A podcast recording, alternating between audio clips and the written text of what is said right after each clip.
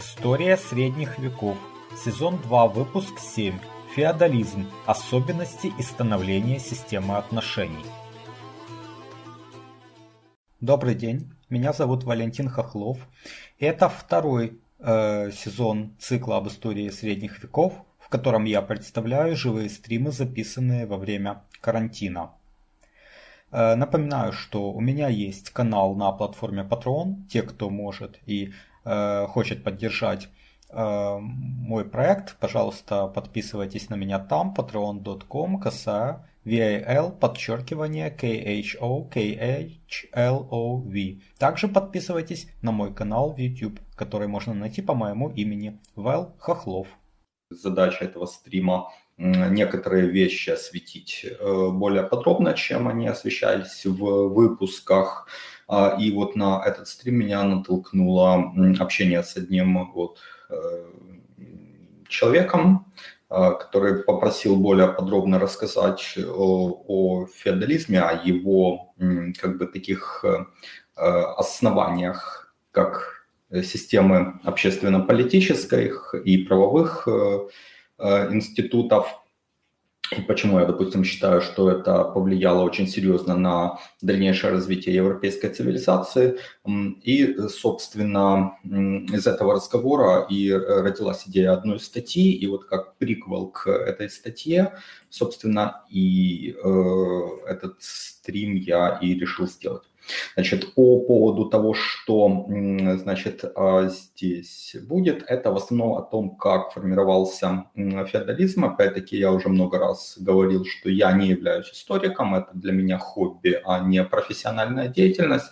А, ну вот я э, решил дать ссылки на труды тех профессиональных историков, а, идеи которых я как бы вот так систематизировал, и то, что там э, составляло довольно значительная часть их книг, я вот как бы сжал и в этом сжатом виде попытаюсь изложить в а, этом стриме.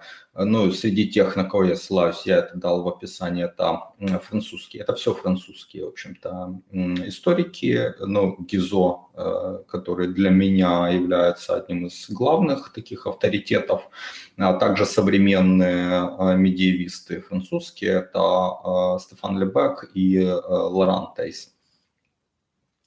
Ну и также как бы к этому я уже добавляю от себя то, что мы смотрели в прошлом стриме, это Вестготская правда, и э, то, что в своих выпусках я использовал, это э, капитулярии франкских королев, в первую очередь Карла Великого, Значит, а, ну, прежде чем а, перейти к, собственно, истории, два таких определения, опять же, я их давал в своих выпусках, но они для нас важны. Это а, публично-правовые и приватно-правовые отношения, соответственно, институты, потому что, ну, мой тезис основной, что феодализм – это совокупность, это система, которая основана на приватно-правовых отношениях. Ну, публично-правовые отношения – это отношения, где одно из лиц, так вот как мы с вами, это отдельный там, человек или юридическое лицо, а вторая сторона – это государство, потому что государство действует от лица всего общества.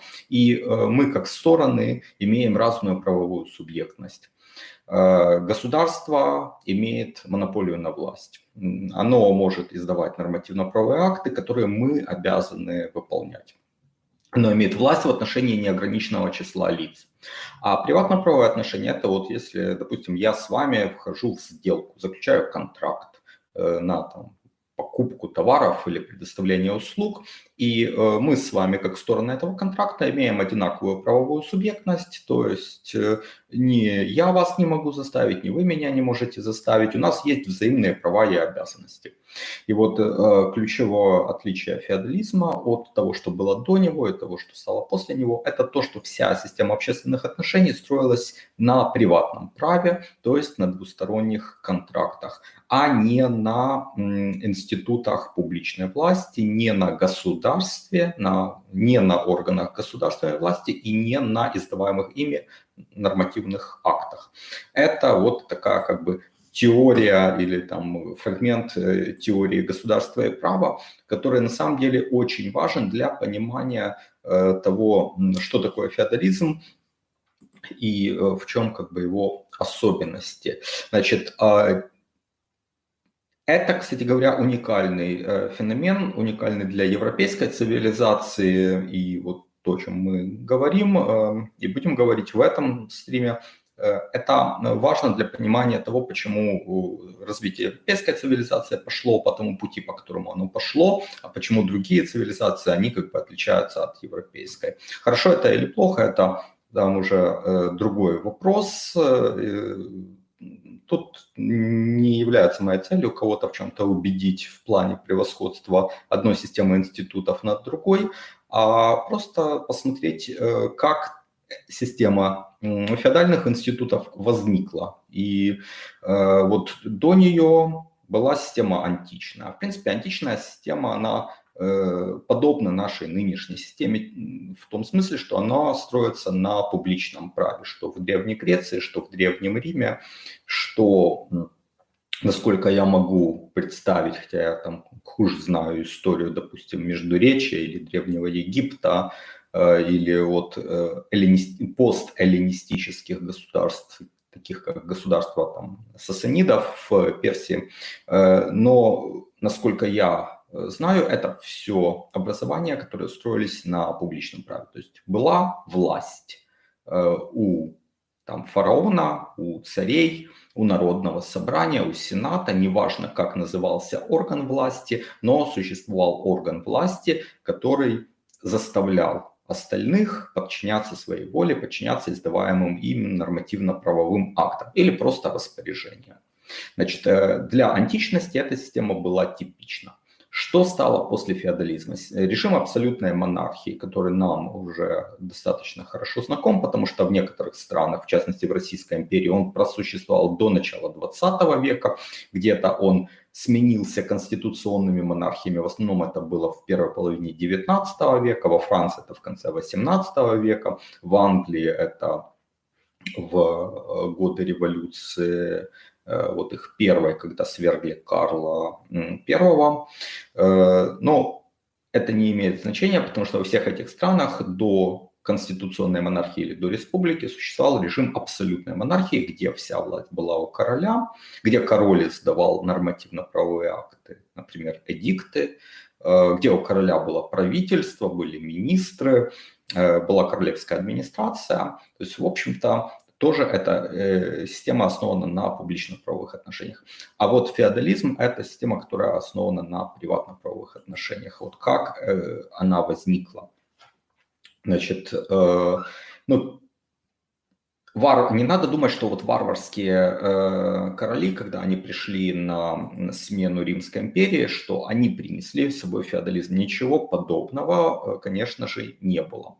Э, наоборот, э, варварские короли пытались наследовать э, институты Римской империи. В прошлом стриме мы это очень хорошо видели в Вестготской правде, где даже символически э, вестготские короли добавляли себе имя Флавий как бы символически приписывая себя к э, роду римских императоров династии Флавия. Э, а по сути Вестготская правда, которая была уже в той редакции, которую мы смотрели, э, издана спустя ну, практически 200 лет после того, как э, Вестготы сформировали окончательно свое королевство на Иберийском полуострове, э, Вестготская правда пришла как бы в большее соответствие римскому праву, чем изначальному германскому праву. То есть шла такая конвергенция двух систем, но с доминированием римской системы. И то есть видно, что вискотские короли шли в направлении как бы возврата к римским традициям или как бы усложнение своей монархии.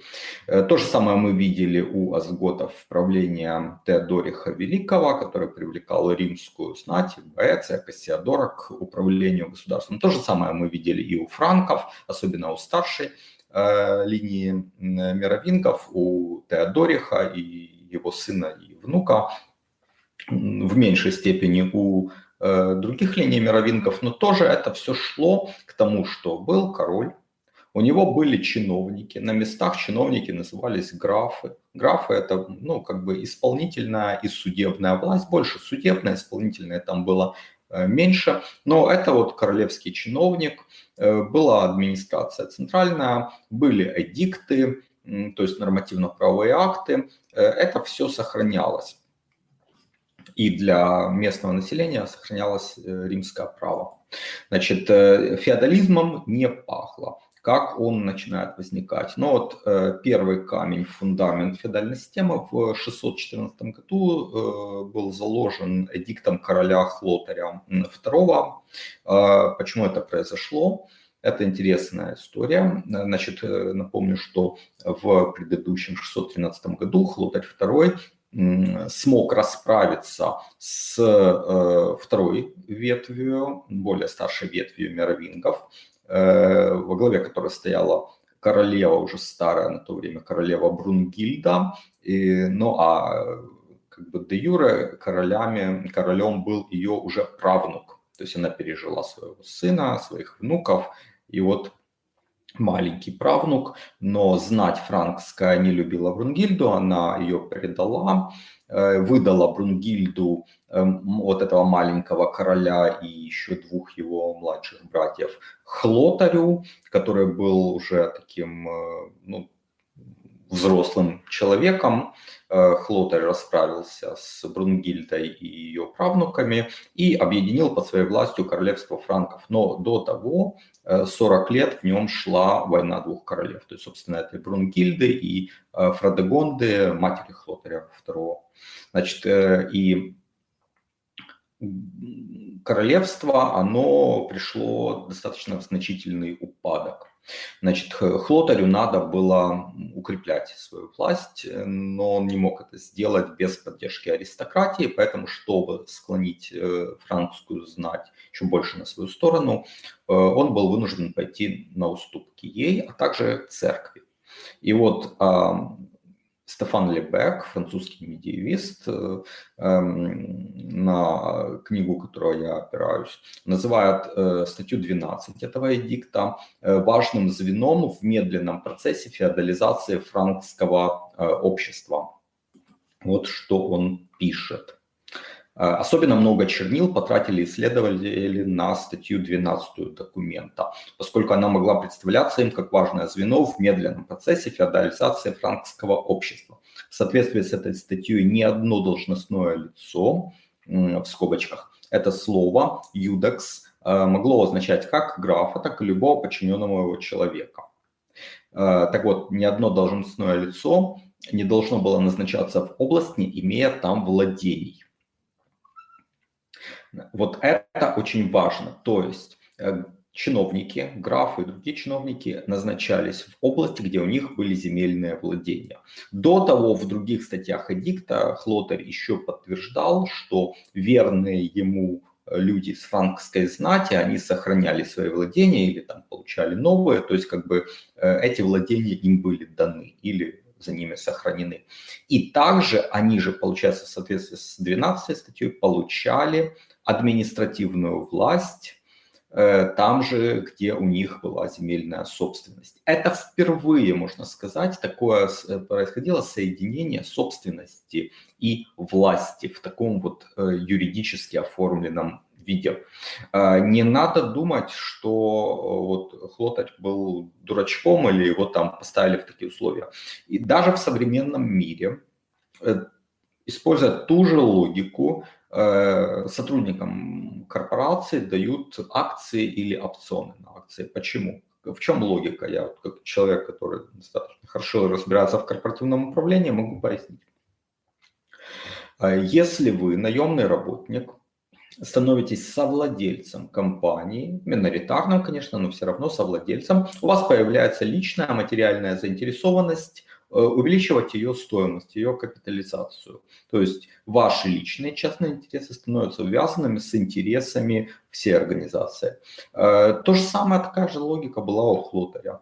Э, граф у которого была в этой области своя личная земельная собственность, был заинтересован в том, чтобы это графство восстанавливалось, процветало. Он не был заинтересован, такой граф, тому, чтобы выкачивать ресурсы из этого графства, а потом э, где-то жить в другой области. Как в некоторых странах э, там чиновники, бюрократы выкачивают ресурсы в офшоры, а потом покупают недвижимость и переезжают там, и дети у них там учатся и так далее. То есть вот чтобы не рассматривали графы территорию как вот просто источник своего личного обогащения, Хлотарь попытался увязать их интересы личные и интересы этой территории. Кажется логично. Окей, второй камень в основании феодальной системы закладывает его сын, король Дагоберт. А, значит, э, опять же, что пишет э, Лебек э, о дворе этого короля? Он называет его кипящим котлом, в котором варились вместе отпрыски аристократов с юга и с севера, потомки древних галло-римлян и франкских завоевателей – что важно, к чему это привело? Значит, э, произошло формирование э, новой социальной группы аристократии. Дагобер же брал молодых людей, да, увлеченных брал, чтобы их обучить. То есть тоже достаточно логичная, казалось бы, идея. Взять молодежь к себе ко двору, их всех научить, и потом сформировать из них костяк своей королевской администрации. Значит, но что произошло в действительности? Э, я думаю, многие вот из вас тоже знают, что фирмы, корпорации практикуют такие вещи, как тимбилдинг. Э, то есть собирают сотрудников вместе, там какие-то игры, какие-то обсуждения, какие-то неформальные активности. Это завязывание связи, укрепление личных межличностных связей. Еще вот хорошее английское слово нетворкинг есть для того же самого. И вот э, знать сформировала, молодые отпрыски знати сформировали между собой э, прочные связи, они осознали общность своих интересов, сформировалась вот такая социальная группа. Э, то же самое, кстати говоря, делал в Российской империи Петр I, который собирал молодых дворян, их там стали еще называть так, такой штамп есть, птенцы гнезда Петрова. Ну и к чему это привело, э, тоже достаточно хорошо известно. Да, это был определенный прорыв, формирование новой бюрократии, формирование э, новой проевропейски настроенной, образованной знати, но эта знать очень усилилась, особенно во время Екатерины II, и стала такой вот э, силой, с которой императрица, и, кстати, предшественник Петр III э, тоже должен был считаться. Так и франкские короли тоже должны были считаться с этой знатью, которую Дагоберт создал. Кстати говоря, э, Лебек далее пишет в э, своей книге, что при потомках Дагоберта разрушаются публично-правовые институты. Почему? Потому что э, оскудевает королевская казна, уменьшается собираемость налогов. И это не случайно. Э, это середина 7 века. Для Европы это демографический минимум. Это ухудшение климата. Одновременно в Средиземноморье арабы одну за другой покоряют провинции Византийской империи. Ну, Сирию, Палестину, Египет. И в результате христианская торговля на Средиземном море э, сокращается. Далее вот приду цитату из Лебека. «Основные источники богатства и могущества незаметно переходили от королевской власти в руки церковной и светской знати». Э, ну, это вот достаточно объективный процесс. Соответственно, ослабевает королевская знать, короли становятся то, что называется ничего не делающими или ленивыми, значит, усиливаются майордомы, но не, не просто майордомы, вообще усиливается знать франкского королевства. Значит, э, и особенно вот из схватки майордомов разных частей королевства победителями выходит э, Пепин Геристальский и его вот династия Пенидов, которая впоследствии трансформировалась в королевский дом Каролингов. Э, сам Пипин Геристальский, его сын Карл Мартел стали активно раздавать бенефиции преданным им людям, которых называли васси. Ну, вот Лебек из этого делает вывод, на мой взгляд, вполне обоснованный, что э, от этого слова происходит слово «вассал» впоследствии. В хартии, которая была издана между 730 и 735 годами, это когда мэрдовым был Карл Мартел, но Хартию сдал не он, Хартию сдал эльзасский герцог Адальберт, по крайней мере, Лебек э, называет его э, эльзасским герцогом.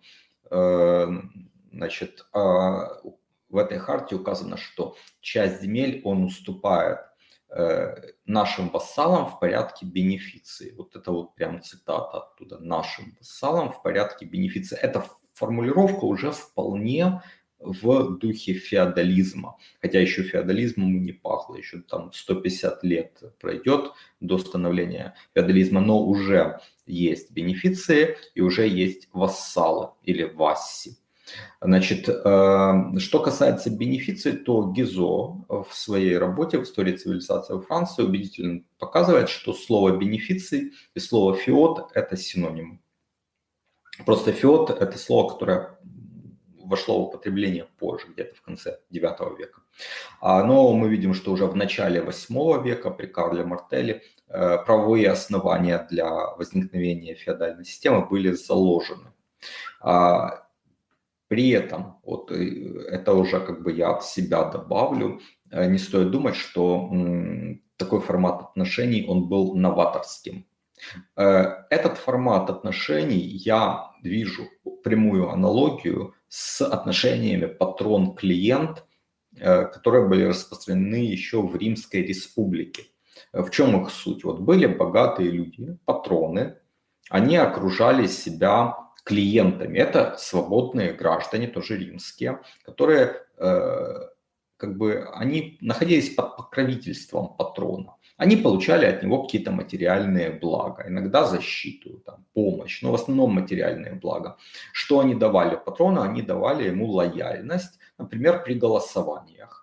А также, если там э, были какие-то в Риме такие заварушки, то они еще предоставляли как бы физическую силу, как телохранители или как там наоборот отряды, которые сражались с противниками. То есть вот это вот были клиенты. Значит, э, эти отношения никуда не исчезают после падения Западной Римской империи, потому что в прошлый раз мы об этом говорили в тексте Вискотской правды, а напомню, это 654 год, король Рикисвинд, в третьей главе пятой книги мы там встречаем такую э, статью что клиент обязан вернуть подарки патрона, если выходят из-под его покровительства. То есть мы можем сделать во-первых, что система отношений патрон-клиент сохранилась, она пережила Римскую империю, что эта система подразумевала то, что э, патрон дает клиенту какие-то подарки, ну, в данном случае имеется в виду не земельная собственность, но концептуально это ничего не меняется. То есть эти подарки переходили в собственность клиента, но в собственность условную клиент владел этим имуществом только пока он был лоялен патрону. Если он выходит из покровительства патрона, он должен эти подарки вернуть. А, это прямая аналогия, условная собственность, прямая аналогия э, феодам. Феодальной системе сеньор – это патрон, вассал – это клиент, э, феод – это условная собственность, э, земельная, которая предоставляется в обмен на лояльность и службу. Так что э, трансформация системы отношений патрон-клиент в систему отношений сеньор-вассал по всей видимости, это была достаточно естественная трансформация, и не стоит думать, что это вот как изобретение средних веков. Значит, возникает дальше вопрос, почему Э, каролинги пошли по пути раздачи бенефиций. Э, значит, э, опять же, ссылаюсь на работу Либека. Либек пишет, что раздача бенефиций не была характерна для мировингов. Во времена мировингов чем обладали короли? Короли обладали всей земельной собственностью Э, в королевстве, которая была общественной или публичной. Потому что были, конечно, еще была частная собственность. Еще с римских времен сохранились э, земельные наделы в частной собственности. Они, конечно же, принадлежали их владельцам. Э, а все, что было общественной собственностью, принадлежало королям по праву захвата. Значит, эта собственность была алладиальной. это то, что мы сейчас называем частной собственностью. Аллот – это, э, безусловно, частная собственность. И мировинги не раздавали э, вот эту собственность в подарки в виде аллодов своим там, прислужникам, придворным, в том числе и графам, которые были чистыми чиновниками.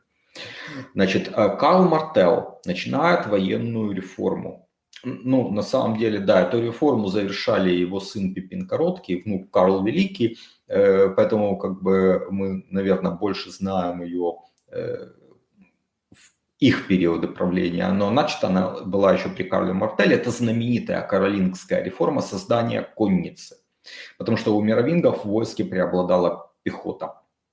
А вот при первых кролингах акцент был смещен на э, конное войско. Для содержания конного воина требовалось гораздо больше ресурсов, и его подготовка занимала больше времени.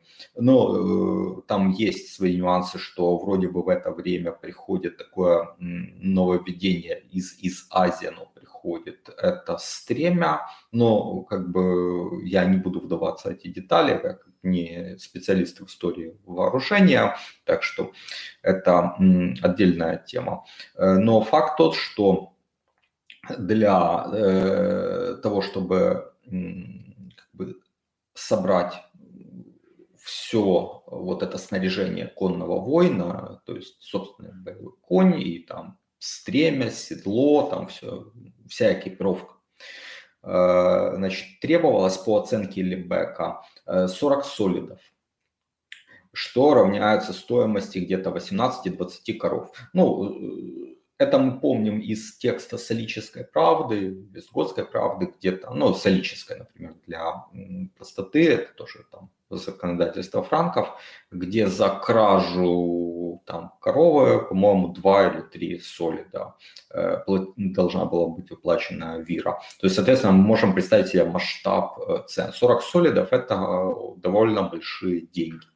Соответственно, простой воин, как это было при мировингах, свободный франк, да, должен был прийти в марте на смотр на мартовские поля, на марсовые поля, ежегодный смотр войска. А, оно стало невозможным, потому что человек не мог снарядить э, себе боевого коня. Ему надо было фактически ресурсы э, ну, нескольких хозяйств. Скажем, там, для простоты, одна там вилла, она могла несколько конных воинов поставить. Одного, двух, трех, но довольно мало. Соответственно, э, армия перестала быть народным ополчением. Соответственно, вот эти э, конные войны, профессиональные уже войны, это не просто там землепашец какой-то, да, это должен был быть профессиональный воин. Это, кстати, будущее рыцарство. Да, вот это профессиональная такая каста воинов формируется с того времени. Значит, э, их надо было содержать. Они уже не, не могли там воевать в свободное от земледелия время.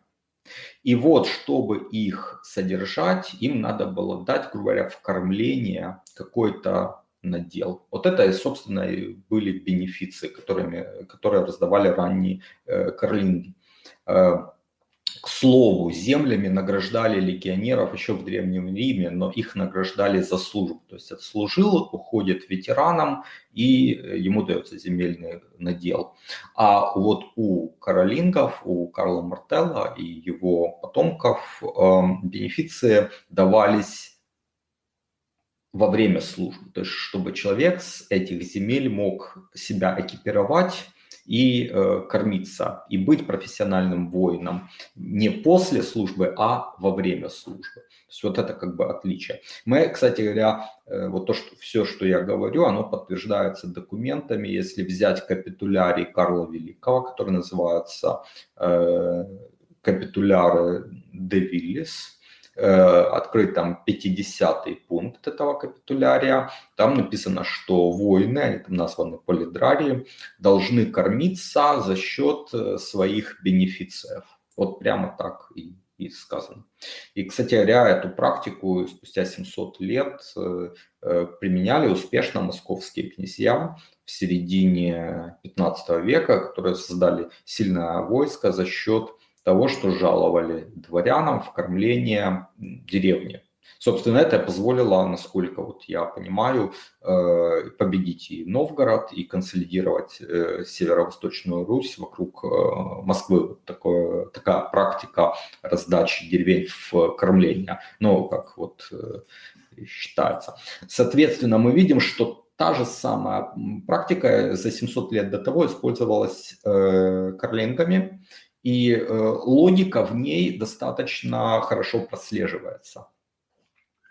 А, то есть вот это вот три таких как бы предпосылки для э, создания феодальной системы. Однако, несмотря на то, что они были уже заложены к началу, к середине 8 века, сам, сам феодализм как система общественных и правовых отношений не возникает до последней э, трети 9 века. Даже напротив, э, в правлении Карла Великого мы наблюдаем обратный процесс – усиливается государственная власть. Кстати говоря, вот сама по себе государственная власть, ее усиление, это, видимо, естественный процесс, потому что мы тоже наблюдали и в королевстве визготов. А, и казалось, вот э, Карл Великий довольно успешно создает свою администрацию и укрепляет публично-правовые э, институты. Например, мы знаем, как он проводил законотворческую работу. Два раза в год собирался специальный законосовещательный орган. Э, тут я говорю, э, что мы, вот наши нынешние парламенты, это законодательные органы. Мы знаем, что такое законодательный орган. Это орган, который издает законы. Законосовещательный орган не мог издавать законы, он мог предлагать проекты законов, законодателю в виде там, короля, или вот в Российской империи был законосовещательный орган с Александром I, э, Государственный совет. Он разрабатывал проекты законодательных актов, но которые мог принять или мог отклонить, отвергнуть император, который был, собственно, законодателем. А, но у Карла Великого, в отличие от Александра I, был не просто законосовещательный орган, он был еще и представительный орган. Что это значит? Вот э, в Госсовете Александра I были люди, которых назначил сам император. А у Карла Великого в его вот этом собрании законосовещательном были представители разных частей его обширной империи. То есть это были люди, которые представляли те или иные э, территории. Э, и вот принятые королем акты, они сводились в сборнике законодательства, называемые э, капитуляриями. Э, и в его управление было всего издано 65 капитуляриев, и они содержали 1151 капитулу. И в основном это были нормативно-правовые акты. Из них лишь 87 было тем, что мы называем сейчас актами индивидуального действия. То есть это акты, распоряжения, которые относились к управлению имуществом короля или это распоряжение по случаю. Но вот чтобы вы понимали разницу между нормативно-правовым актом и актом индивидуального действия, если есть там указ президента о назначении или об увольнении или о награждении, или, допустим, президент там из состава одной резиденции выделяет какое-то имущество и отдает другой резиденции, это акт индивидуального действия, потому что это не норма права, которая обязательна для всех граждан. А если издается указ президента или закон, или постановление Кабинета министров, э, которое регулирует какую-то там э, норму жизни общества, то это нормативно-правовой акт. Так вот, у Карла Великого практически все капитулярии, все капитулы, вернее, это статьи в капитуляриях, все, практически все капитулы относились к нормативно-правовым актам. Вот чтобы мы э, видели, как менялось законотворчество, я сейчас, э, ну так, со слов э, дам вот представление о законотворчестве раз, два, три, четыре, пять, шесть, семь, семи королей и императоров, э, которые правили э, франкским королевством или его западной частью в течение 160 лет. Ну, вот, собственно, Карл Великий. 1151 э, капитула за 47 лет на троне. То есть в среднем 24,5 капитулы в год он издавал. Из них распоряжений вот индивидуального действия всего 7,4%. То есть остальное это нормативно-правовые акты. Его сын и преемник Людовик I, благочестивый, 27 лет на троне, 362 капитулы, то есть 13,4 капитул в год. А его, собственно, уже сын э, Карл II Лысый, который правил на западе э, франкского королевства, то есть считайте в нынешней Франции, 38 лет на троне, 529 капитул, то есть 13.9 капитул в год. Мы видим, что меньше примерно в два раза меньше, чем при Карле Первом, но все равно это достаточно активное законотворчество. Людовик II э, Заика, э, сын Карла II, правил всего три года. Э, три года это, конечно, не показатель. Было 22 капитулы или в год 7.3 капитулы. Это уже ну, где-то меньше, еще в полтора раза, а то и в два раза меньше, чем у предшественников. Э, его э, второй сын Карломан II, который правил всего 6 лет, но первые 4 года он правил со своим старшим братом э, Людовиком III, вдвоем они правили, а потом он правил уже сам, еще там полтора года. Нет, вернее, еще два года. Э, ну, всего правил 6 лет, э, и у него, в его управлении было издано 19 капитул, то есть в год 3.2 капитулы. То есть мы видим, что еще в два раза меньше, чем у его отца. А по сравнению с Карлом э, Великим почти в 10 раз уменьшается.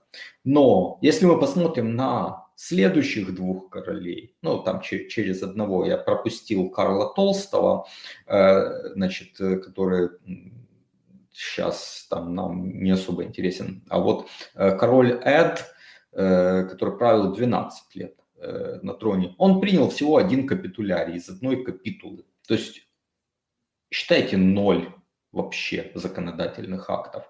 А, а Карл III Простоватый – это младший сын Людовика Заики.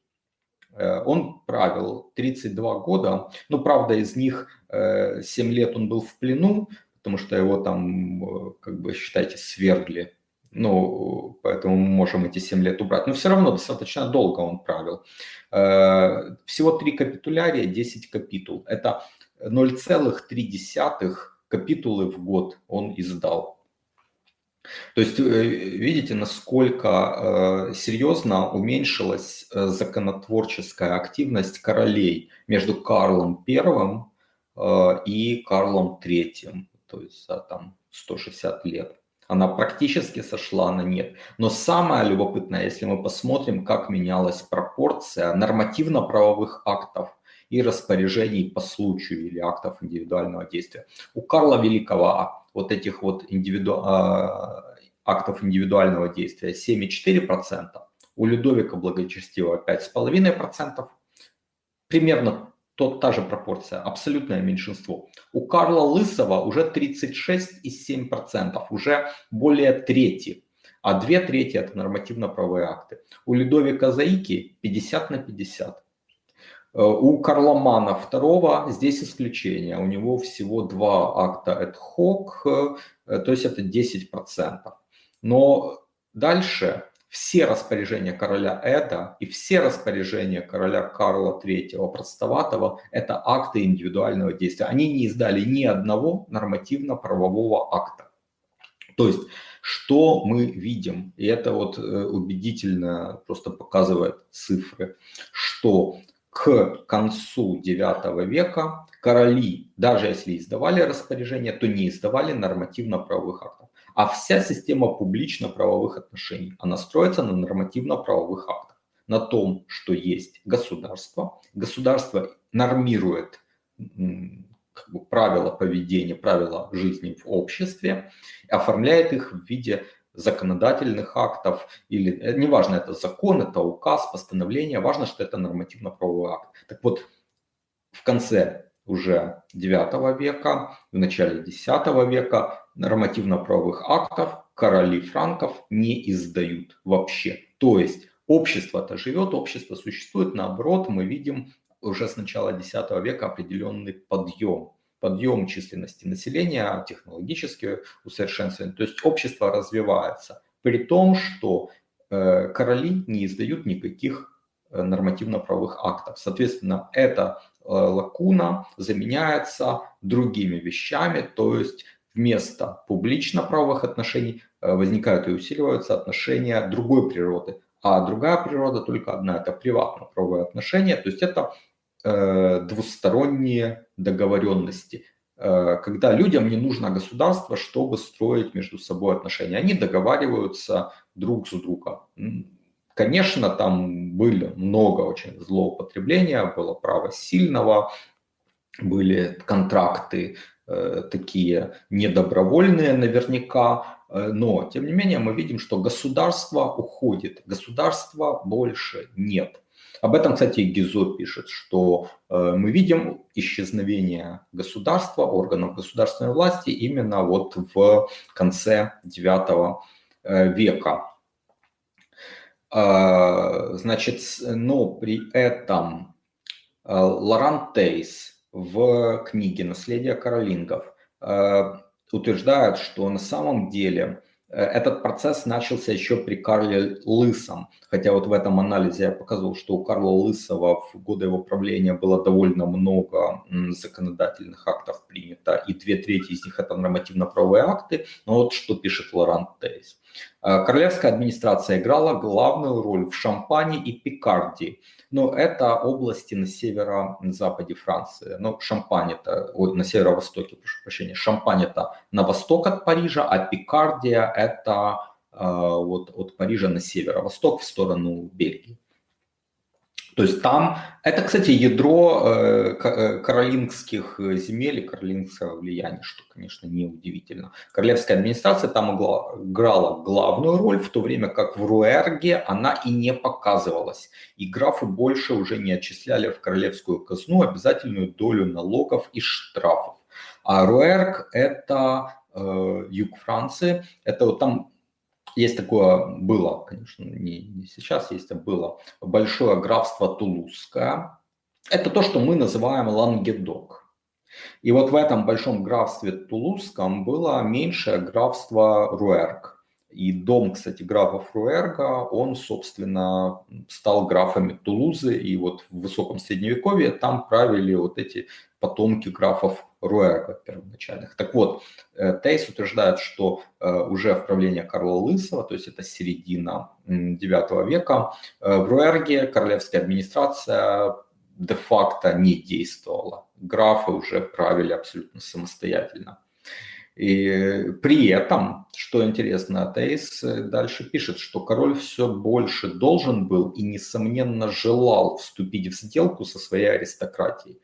А, то есть мы видим здесь два ключевых утверждения Тейса, а, что, во-первых, э, король делал это добровольно, то есть он не вынужден был, это не то, что там что-то случилось нежелательное, это то, что Карл Лысый вроде бы как желал. А, а второе ключевое слово – это вступить в сделку. А сделка означает э, контракт. Контракт – это приватно-правовые отношения. Контракт – это две стороны. У каждой стороны есть свои права и свои обязанности. Это уже чисто феодальная э, структура. Потому что ну, феодализм – это э, феодальный контракт, договоренность между сеньором и вассалом с взаимными правами и обязанностями двух сторон. Значит, далее, Тейс пишет, вот это, кстати, вот этого факта я нигде больше не встречал, э, только вот у него, э, что в 843 году Карл Лысый на вилле Кулен заключил договор со знатью западно-франкского королевства, и в этом документе было указано, что король не имеет права лишить графа его титула по своему капризу или там, по своему личному желанию. Это очень если это так, то это очень важная веха в становлении феодализма, потому что до тех пор граф это был королевский чиновник. И король мог его назначить, мог его уволить, как, в общем-то, любой начальник может назначать или увольнять э, своих подчиненных даже в нынешнее время. Хотя, конечно, сейчас у нас там системы сдержек и противовесов выстраиваются для того, чтобы Э, политическое руководство не могло менять подчиненные э, профессиональную бюрократию по своему усмотрению. Но это даже для конца 20 века, для начала 21 века очень продвинутая штука, которая в реальности еще не слишком хорошо работает. Значит, э, а мы говорим про ситуацию середины 9 века. То есть если это было, то это, конечно, несомненно, очень э, важная веха в становлении э, феодализма. Э, но более явно все-таки мы наблюдаем уже завершение этого процесса правления Людовика Заики. И я считаю, что это вот как раз недолгое царствование Людовика Заики, это, э, чтобы быть точным, 877-879 годы, что это был переломный момент в установлении феодальной системы. Э, значит, почему? Потому что сам Людовик э, Заика, кстати, он единственным был наследником Карла Лысого, но с отцом он конфликтовал. И вот Ему нужно было заручиться поддержкой знати. И вот Тейс пишет, что чтобы заручиться поддержкой всех, кого только э, можно, э, он раздаривал аббатство, графство и все, чтобы каждый не попросил.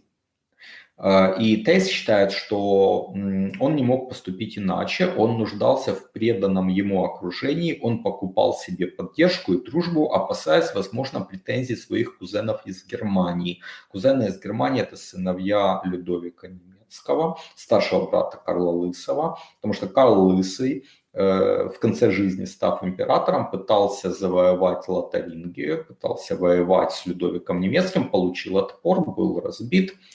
А, и вот, э, может быть, действительно Людовик Заика опасался, что сыновья Людовика Немецкого придут и лишат его наследства. И он покупал лояльность знати западно-франкского королевства, раздаривая им э, остатки королевских э, алладиальных владений.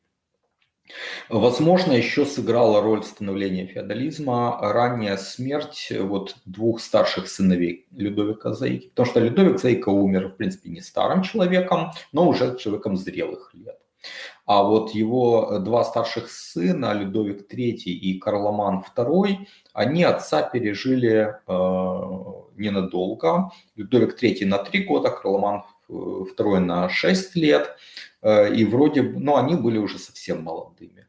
Они умерли довольно трагически, они были довольно энергичные юноши. Они успешно, сравнительно успешно боролись с викингами. Э, ну и вот их ранняя смерть, а третий сын э, Людовика Зайки, Карл III, Карл Простоватый, ему вообще было там он был мальчиком, он несовершеннолетним на момент смерти Карломана II был. Он не рассматривался как король реальный, как человек, который там может э, возглавить сопротивление викингам. Поэтому корона-то отошла, собственно, Эду, сыну э, Роберта Сильного из династии Робертинов, которые впоследствии стали капетингами. То есть, э, в общем-то, видно, что вот э, был элемент такой роковой случайности. Да, может быть, если бы эти старшие сыновья Людовика Заики прожили не дольше, не умерли рано, они могли бы объединить вокруг себя королевство и установить какую-то более сильную королевскую власть. Но вот такая трагическая случайность, она и подкосила династию каролингов, конечно, тоже. Э, но и она, возможно, э, сыграла свою роль в том, что уже сильная знать, уже знать, которая закрепила за собой эти бенефиции, феоды, окончательно освободилась от какого бы то ни было влияния государственной власти. И, в общем-то, сформировалась система феодальная, как мы ее знаем, то есть система, связанная личными контрактами э, сеньора и вассала, то есть короля со своими э, наиболее такими крупными вассалами, герцогами, графами, э, а их, в свою очередь, с их собственными вассалами. И вот эта система двусторонних отношений, она просуществовала фактически там, ну, до начала до начала 16 века, хотя ее стали демонтировать уже в начале 14 века. Но, тем не менее, вот э, так, таково было становление этой системы. И, наверное, тогда этот стрим э, мы завершаем, потому что он был посвящен как раз этой теме. Значит, э, какие есть вопросы, Александр? Э, были ли моменты, при которых владелец земли имел какие-то льготы при уплате налога? Или вовсе освобождался от э, такого налога? Смотрите, если мы говорим о э, феодальных отношениях, э, там не было э, налогов – кстати о налогах мы сейчас не говорили. Ну, забегая вперед, я скажу, что вообще налоги в э, развитой феодальной системе, их нельзя было ввести в одностороннем порядке. И для того, чтобы э, иметь возможность собирать, собственно, налоги, э, короли были вынуждены собирать э, парламент в, в Англии, или генеральные штаты во Франции, или там определенный тоже представительный орган в Ахейском княжестве. И поэтому э, в ранней э, феодальной системе налогов фактически не было. А что феодал должен был давать своему сеньору, ну то есть вассал, феодал-вассал своему феодалу-сеньору, он должен был нести военную службу течение определенного времени. Обычно это было 40 дней в году. Э, также там э, потом развелись некоторые денежные выплаты типа э, релиф, который должен был наследник Феода платить за то, что ему как бы гарантировалось продолжение его условных прав на этот феод. То есть, вступая в наследство, должен был там определенные деньги заплатить, но это было не всегда, не везде, и это скорее была тоже часть контракта, а не э, обычай. То есть, э, значит, теперь смотрите, э, если мы говорим о феодале и о э, крестьянах, которые фактически арендовали у него землю, отношения были очень похожие. Опять же, этот момент мы вообще не затрагивали, но Гизо считает, что отношения крепостных крестьян и феодалов, они были очень похожи э, на отношения э, сеньоров и вассалов. То есть те же, даже те крестьяне, которые владели землей на правах частной собственности, то есть имели ее как аллот, они в конце 9 начале 10 века шли под покровительство сильных людей, ну, опасаясь бандитизма, опасаясь того, что их там будут грабить, убивать, э, они как бы э, отдавали свою землю вот этому сеньору. И тут же получали ее обратно, но уже не как аллот, а как бенефиции, то есть как условную собственность. И в обмен на владение этой землей они должны были, но не налогом это называлось, они должны были давать ему плоды своего труда. Или в натуральном виде, это у нас называется барщина, то есть отрабатывать какое-то количество дней на землях сеньора. Или в виде э, продуктов своего труда, то есть оброка. И вот эта вот барщина и оброк, это была как бы плата за защиту. Э, и получается, что налогов не было, но были определенные взаимные обязательства. Феодалы феодалам давали свою военную службу, а крестьяне феодалам давали там плоды своего труда. И вот на этом строилась э, вся система.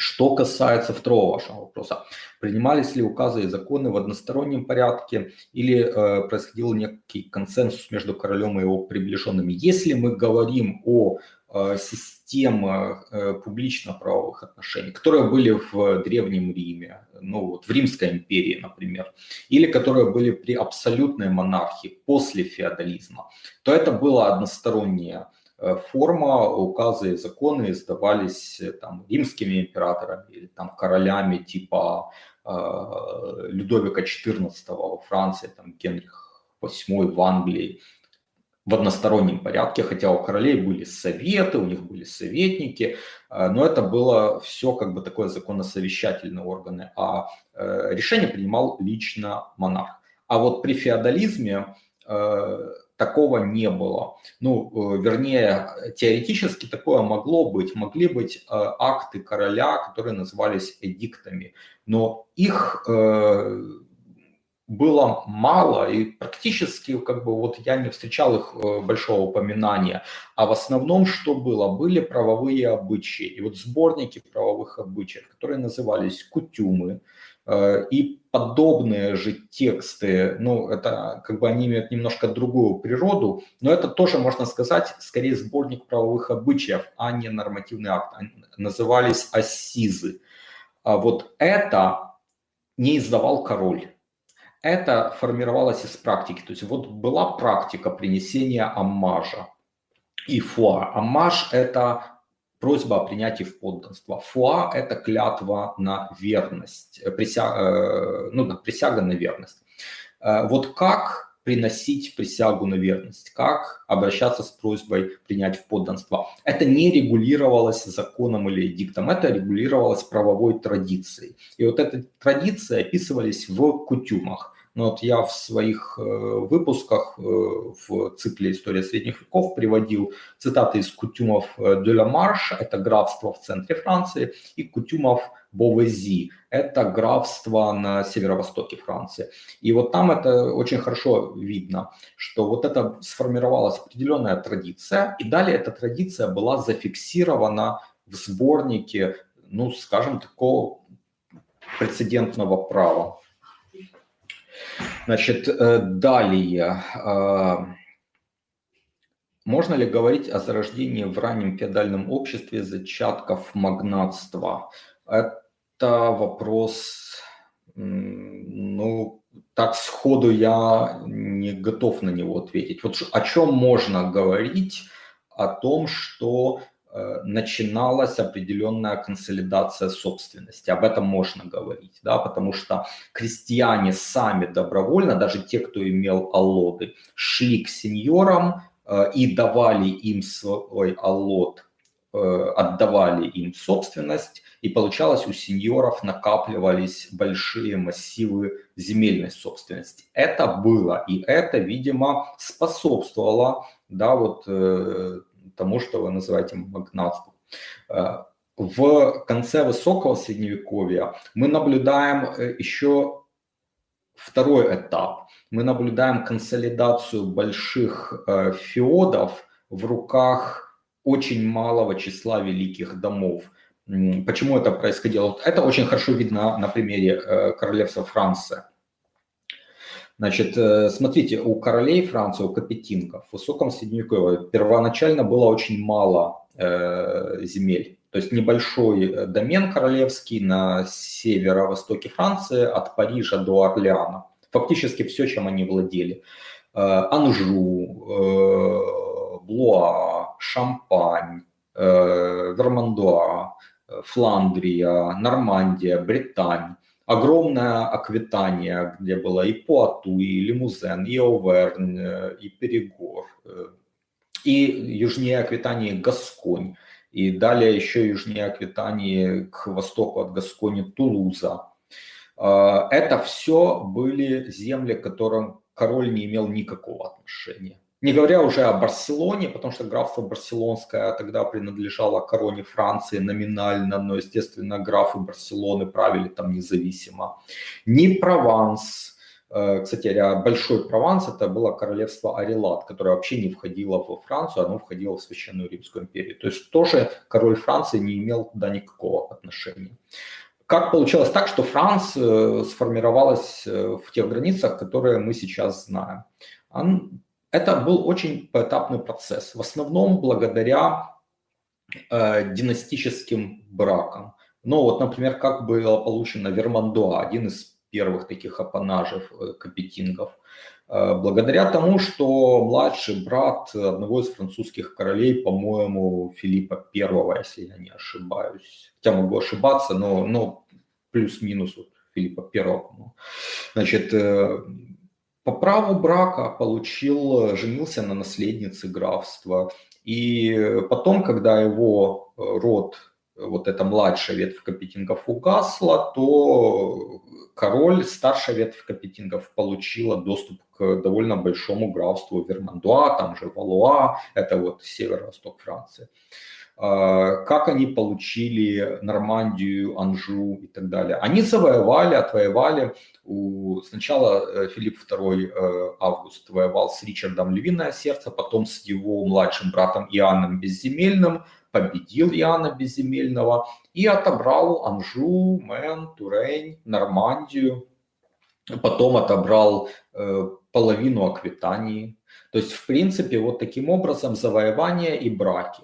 Э, графство Тулуза получили, ну, навязав брак э, наследнику, там, Раймунду VII, навязав э, брак его дочери с младшим братом короля Людовика Святого. А брак оказался бездетным, и после этого огромное графство Тулузское отошло к апетинкам. Прованс, ну, спустя много лет, тоже благодаря браку с одной из младших ветвей капетингов. Э, и так и получилось, что вот капетинги, короли Франции, сформировали э, огромные земли под э, как бы своей уже э, личной собственностью. И э, таким образом можно сказать, что это объединение, оно шло естественным путем. И вот само государство Франция, оно возникло, вот можно сказать, как огромный надел магнатов, капетингов, которые по совместительству были королями Франции. В таком виде можно говорить о зарождении, наверное, зачатков магнатства я надеюсь, ответил на ваш вопрос, и других вопросов нет. Так что спасибо вам за внимание. А на сегодня я с вами прощаюсь. До свидания.